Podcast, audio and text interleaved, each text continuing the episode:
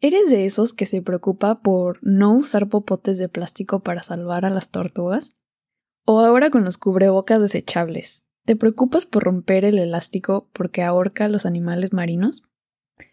Yo soy de esas personas, y desafortunadamente estas acciones no son suficientes para hacer un cambio de verdad. Sin importar si eres este tipo de persona o si te vale madres el medio ambiente, este episodio te puede abrir los ojos a la realidad sobre el cuidado del medio ambiente. No soy ninguna experta, solo me considero un vehículo para transmitir un mensaje que me parece muy importante, entonces espero que te quedes a escuchar. Este episodio será muy controversial, pero por eso mismo te pido que te quedes para que escuches nuevas opiniones. Quiero que utilices tu pensamiento crítico y tomes las mejores decisiones. Hablaré sobre el escepticismo que existe hoy en día sobre el cuidado del medio ambiente, sobre la información que vemos en las redes sociales y sobre todo lo que podemos hacer como individuos por ayudar a cuidar esta grandiosa máquina que llamamos Tierra.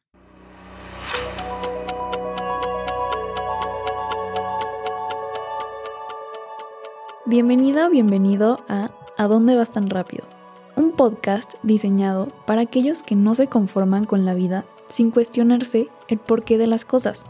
Creo firmemente que abrir y expandir nuestra mente es la clave para poder pausar un momento y reflexionar con la sencilla pregunta de ¿a dónde vas tan rápido? Te quiero ayudar a crecer como persona platicando sobre temas que son comúnmente ignorados en la sociedad, como el crecimiento personal, el mindfulness, la inteligencia emocional y la espiritualidad. Te invito a que me acompañes en este viaje. Yo soy Angélica Sánchez Comenzamos.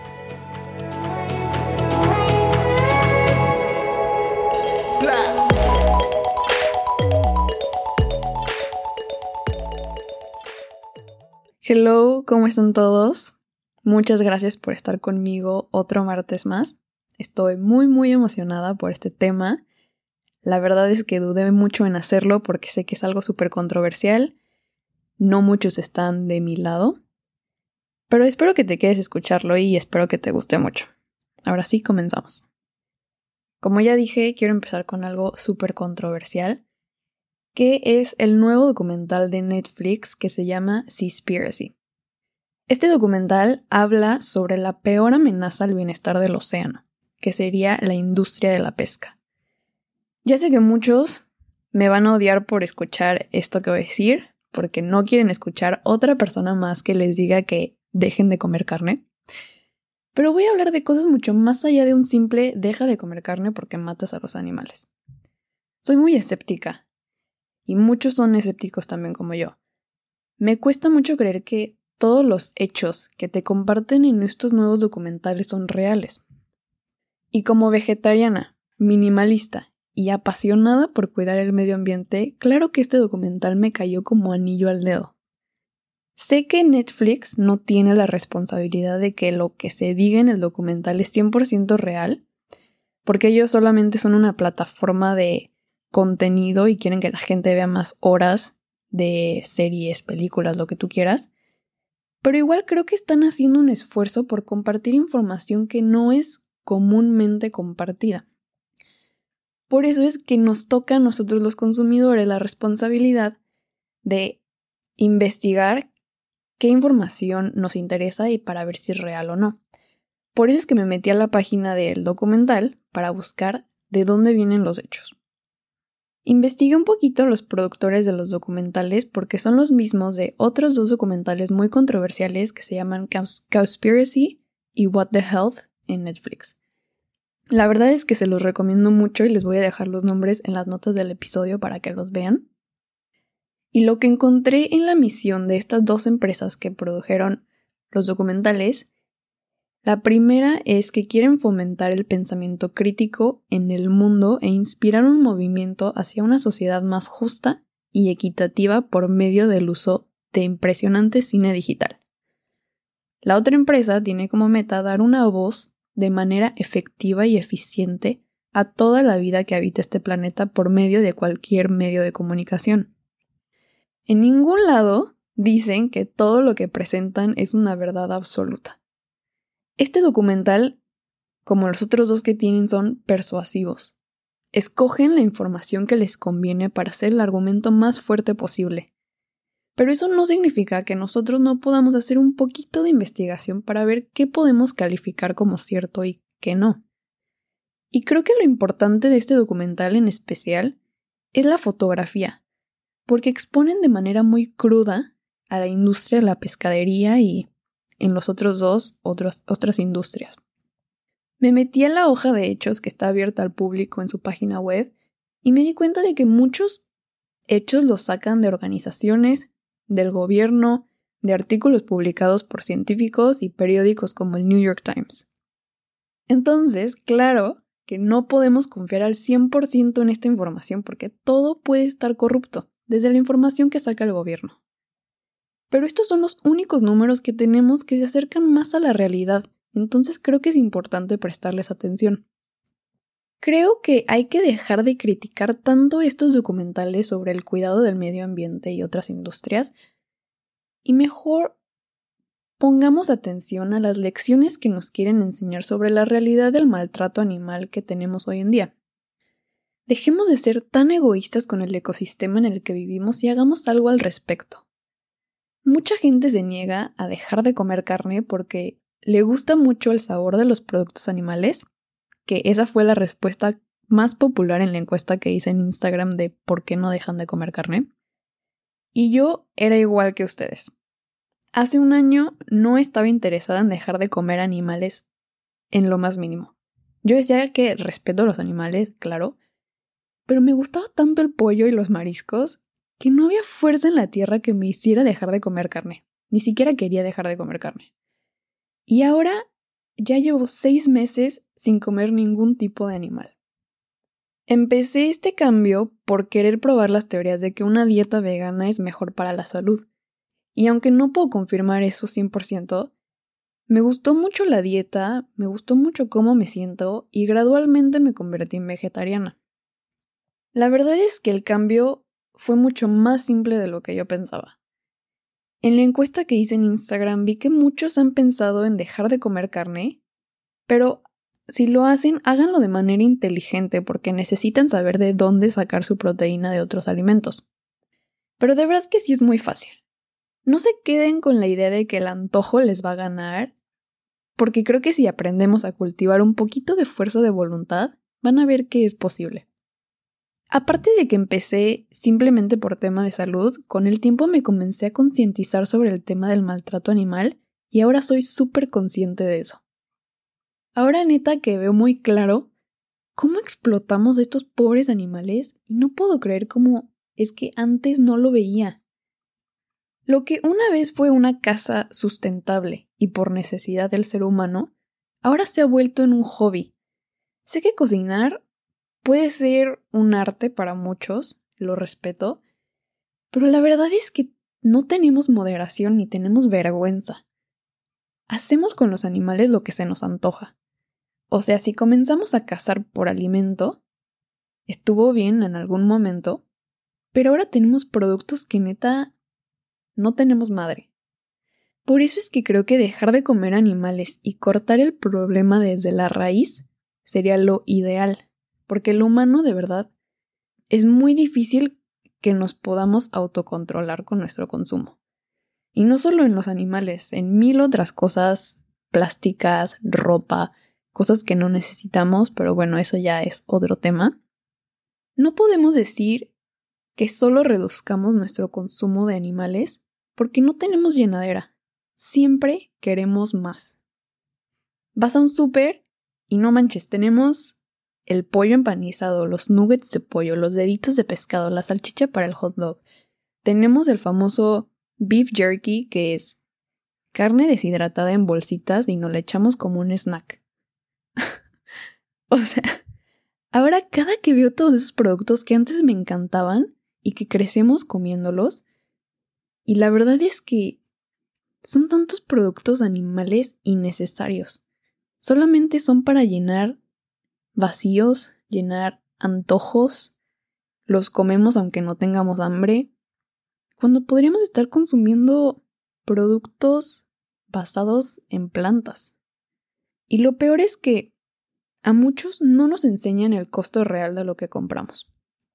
En economía nos enseñan a ver el costo de las externalidades que causan la producción de ciertos productos. Te lo voy a intentar resumir y decir con palabras para un mortal. Una externalidad negativa es el costo que ni el productor ni el consumidor pagan. Una tercera persona o cosa, en este, en este caso el planeta, es la que paga el costo. Por ejemplo, Coca-Cola es una de las empresas que más basura de plástico han creado. Por casi toda la existencia de esta empresa, pensaban que nadie, o más bien se hacían mensos porque sabían perfectamente quién pagaba el costo, pero pensábamos que nadie pagaba el costo de aventar las botellas al mar. Y ahora, con más tecnología y con basura hasta el tope, nos damos cuenta de que la externalidad negativa la absorbe el medio ambiente y todos los humanos en realidad porque las consecuencias del exceso de basura nos afectan a todos. En conclusión, el costo de una Coca-Cola es mucho más alto que el precio de 10 pesos. Pero esto no lo sabe la mayoría de la gente porque ese costo ambiental no está incluido en el precio de venta. Y si nos ponemos a analizar el costo real de una Coca-Cola y de muchos otros productos que consumimos, nunca acabaríamos. Tendremos que incluir los costos a la salud, como el incremento en enfermedades como discapacidades mentales, autismo, cáncer, déficit de atención, mil enfermedades crónicas que ahora parecen ser normales porque no sabemos ni de dónde vienen por tantos químicos que consumimos y que estamos expuestos todos los días desde hace tanto tiempo que ya lo vemos como algo normal. Una filosofía de vida muy padre que últimamente he reflexionado es que el humano vive anhelando tener balance. Creo que absolutamente todos buscamos el balance. Desde una persona ambiciosa por lo material y el dinero, puede pensar que no hay que procurar un balance porque lo más importante es hacer dinero. Pero cuando le sobra el dinero, lo que va a buscar son relaciones y conexiones reales con otras personas. Entonces, al final del día, busca un balance antes de morir. Al igual que tú y yo, reflexiona en lo que quieres de tu vida y te vas a dar cuenta que va a ser un balance entre varias, varias cosas que te interesan. Y la mejor maestra para aprender del balance es la naturaleza. El documental explica muy bien cómo cada animal y cada planta tiene un rol esencial en el correcto funcionamiento del ecosistema. Por ejemplo, las cadenas de alimenticias son esenciales para el balance de poblaciones en animales. Las plantas y los animales son esenciales para regular los niveles de dióxido de carbono. Y los mares son esenciales para sustentar la vida en la Tierra. Es algo que a mí me parece hermoso, porque todo se conecta de una manera tan perfecta que hace que el planeta sea la máquina más complicada y perfecta de todas porque tiene tantos integrantes y de alguna manera funciona perfectamente como un solo cuerpo. Y la verdad que es una manera muy filosófica de verlo y muy poética, pero me encanta pensar que el planeta es un regalo y es un milagro y tenemos que aprovecharlo. Pero bueno, si comparamos el funcionamiento de la naturaleza con el funcionamiento de nuestra sociedad, lo podemos ver muy claro en la economía. Todas las teorías económicas son basadas en que existe un equilibrio ideal, aunque en la práctica eso se ve muy poco, claramente. Por lo menos lo que he aprendido en mis clases de economía es que la teoría nos dice que el mercado es capaz de encontrar el balance por sí mismo, siempre, sin la necesidad de la intervención del gobierno. El problema es que el mercado puede tardar 10, 20 o 100 años en autocorregirse. ¿Por qué? Porque los humanos somos seres irracionales y las teorías no funcionan por esa razón. Por eso es que el gobierno tiene que intervenir para supuestamente corregir el problema más rápido. Y como ya mencioné, es igual con el ecosistema. Esta gran máquina natural siempre tiende al balance. Pero el detalle es que el humano está interviniendo, a pesar de ser parte de esta máquina, porque no logramos controlar nuestros impulsos y nuestro poder sobre otras especies, entonces no podemos encontrar el balance. La intervención humana está interponiéndose entre la naturaleza y su sagrado balance. Nos creemos seres tan superiores e importantes que pensamos que la naturaleza está para servirnos, pero en realidad que la naturaleza hace con nosotros lo que ella quiere.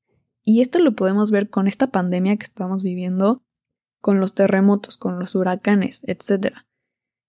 Hay imágenes que puedes buscar en internet de Chernobyl que en tan solo 30 años la ciudad se convirtió en un lugar sagrado para los animales donde hay mil especies que ahora llaman a Chernobyl su hogar. Porque la naturaleza tiene ese poder de encontrar el balance otra vez, y tan rápido está cañón. Y creo que es importante hablar también sobre quién tiene la culpa de la situación en la que nos encontramos hoy en día. ¿Quién tiene la culpa de que no podamos dejar de comer carne y consumir otros productos porque somos adictos al consumo. ¿Quién tiene la culpa de que estas industrias estén fuera de control? ¿El gobierno? ¿Nosotros? Yo creo que la culpa la tenemos todos. La culpa no es solamente de las grandes empresas que controlan el mundo y mantienen monopolios y oligopolios, porque no podrían construir esos imperios sin la ayuda de nosotros los mortales, los consumidores. Así que no hay que echarle la culpa al otro. Hay que asumir la responsabilidad y enfrentar las consecuencias de nuestros actos. Porque si esperamos a que estas empresas gigantes pongan el ejemplo y cambien su manera de operar, se nos va a acabar el tiempo y todo se va a ir a la fregada. Claro que no estás obligado a dejar de comer carne y dejar de consumir. Eso es tu decisión. Yo te digo todo esto porque me interesa tu bienestar mi bienestar y el del planeta. Aunque mi corazón me esté diciendo que me convierta en esa persona cagante que se la pasa hablando sobre dejar de comer animales, dejar de consumir, que de cierta manera sí soy, y mi corazón me dice que te ruegue porque por favor hagas un cambio, mi conciencia y mi pensamiento racional me dice que me limite a compartir el mensaje y tú solito tomes la decisión. Porque una persona no puede cambiar a otra, el cambio siempre tiene que pasar desde adentro. Solamente podemos limitarnos a ser el ejemplo y esperar a que la gente, cuando esté lista para hacer el cambio, se una al movimiento. Porque si no nos movemos ahora, ¿cuándo lo vamos a hacer? ¿Nos vamos a esperar a que más desastres naturales acaben con nuestras ciudades y con nuestros recursos naturales? ¿O nos vamos a esperar a que otras pandemias y enfermedades que son desarrolladas a raíz de todos los químicos en los alimentos que comemos o que son liberados en el ambiente acaben con nosotros? Espero que no. Entonces, quiero compartir contigo qué es lo que podemos hacer al respecto. ¿Cómo un simple mortal puede contribuir un poquito más aparte de no usar popotes de plástico? Porque aparentemente no usar popotes de plástico no hace tanta diferencia. Obviamente hay mil maneras más de ayudar, pero estas son las que se me ocurrieron y creo que son simples y muchos podemos hacer. La primera sería innovar ecológicamente. Si quieres emprender o ya tienes un negocio, sé que puede ser mucho más costoso, pero intenta usar materiales ecológicos. Y si de plano no puedes cubrir tus gastos con materiales ecológicos, crea dinámicas de reciclaje para involucrar al cliente y educarlo, y así puedes ayudar de otra manera. Ponte creativo y pon tu granito de arena. Porque como ya dije, queremos culpar a las grandes empresas por contaminar, pero nosotros mismos no ponemos el ejemplo entonces, ¿con qué cara podemos decir que Coca-Cola tiene la culpa del problema de plástico si yo en mi propio negocio uso plástico hasta el tope? Otra cosa es, si quieres empezar a regalar cositas con tu logo como técnica de marketing, piénsalo dos veces. Ahorita se usa muchísimo regalar cosas como mercadotecnia y la verdad es que eso me me caga porque son puras tonterías que van a la basura o que no necesitamos que simplemente nos crean ese sentimiento de que me falta esa cosa y por eso quiero que me lo regalen, pero la verdad lo voy a tirar a la basura o se me va a perder, va a terminar en la calle perdido. Entonces, por favor, limítate en regalar cosas y también en recibirlas, porque si tú te niegas a recibir ese tipo de cosas que no necesitas, vamos a hacer que esas personas que los están regalando se den cuenta como, ah, ok, no tengo que, no tengo que regalar tantos o la gente no los quiere, pues ya no voy a gastar mi dinero en eso. Y el más difícil y el que a todo mundo no le va a gustar es deja de comer carne, pescado, pollo, cualquier animal. De verdad te recomiendo que veas los documentales de Cowspiracy y Suspiracy y el de What the Health. Tal vez no te cambie la vida como lo hizo conmigo, pero espero que te toquen el corazón aunque sea un poquito y que te cambien la perspectiva sobre estas industrias alimenticias. Sé que detener el consumo total de animales de la noche a la mañana es imposible. Creo que nos llevaría a la Tercera Guerra Mundial, porque tantas familias dependen de esta industria, pero también creo que esta industria simplemente está fuera de control. Si no empezamos por buscar un cambio en los niveles de consumo, la naturaleza nunca podrá regresar a su balance sin antes deshacerse de nosotros. Sé que es un reto impresionante para un adulto que deje de comer animales por tantos patrones mentales que están establecidos en su mente, como culturales, por ejemplo en México crecimos con la carnita asada. Obviamente mucha gente se está muriendo de risa escuchándome decir que dejemos de comer carne, pero neta que si nos sigue valiendo madres, especialmente a los adultos, el mundo que le dejaremos a las nuevas generaciones estará mucho más dañado de lo que ya está. Imagínate qué tan dañado puede estar el mundo en 30 años si no detenemos nuestro consumo en millones de cosas.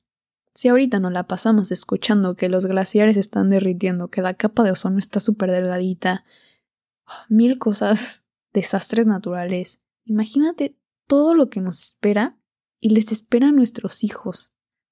Grandes empresas como Disney ya están incluyendo comida vegana y vegetariana en todos sus menús. Porque la demanda ya está creciendo y es algo que me da mucho gusto, a pesar de que Disney tiene otras cosas que trabajar en el consumo, claro. Pero mi punto es que ya hay mucha más gente que se está educando en este tema de ser vegetariano o ser vegano. Obviamente el cambio es lento, pero si lo hacemos todos juntos, de verdad que será mucho más rápido hagámoslo por las buenas, porque tal vez digas, me vale madres, yo estoy seguro que me voy a morir antes de que todo esto se ponga más feo, pero por favor no pienses así, no seas tan egoísta. Y bueno, fue todo. Ya sé que este episodio no le va a gustar a muchos, especialmente en la cultura en la que vivimos, pero igual pensé que era muy importante compartirlo porque es algo que me ha quitado la paz últimamente. Si tienes preguntas sobre cómo dejé de comer carne, escríbeme por Instagram o por mail y de verdad voy a estar muy contenta de poder ayudarte a empezar. Y si te quedaste a escuchar el final de este episodio, de verdad, mil gracias. No me canso de agradecerles todo el apoyo que me han dado, toda la aceptación que ha tenido este proyecto. Me encanta escuchar que, aunque sea una cosa que haya dicho en un episodio, ya sea la frase matona o algo más, se les haya quedado grabado y te cambie el día.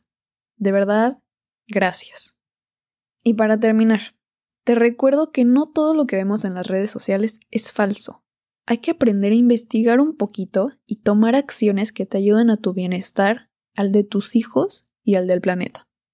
Espero que este episodio te haya puesto a pensar y reflexionar sobre tus hábitos de consumo y te decidas por hacer un cambio, aunque sea baby steps, poco a poco. Lo que importa es el constante movimiento hacia algo mejor. Si te gustó este episodio, por favor compártelo en tus redes y en tus grupos para que más gente lo escuche y se eduque en el tema. Y por último, te dejo la frase matona del episodio que es, el mundo es un lugar peligroso, no a causa de los que hacen el mal, sino por aquellos que no hacen nada por evitarlo. Albert Einstein Por favor sígueme en Instagram como arroba a dónde vas tan rápido y también me puedes enviar un correo a hola arroba a por si tienes preguntas, recomendaciones o lo que sea que me quieras compartir. Nos escuchamos el próximo martes. Saludos a todos y cuídense mucho.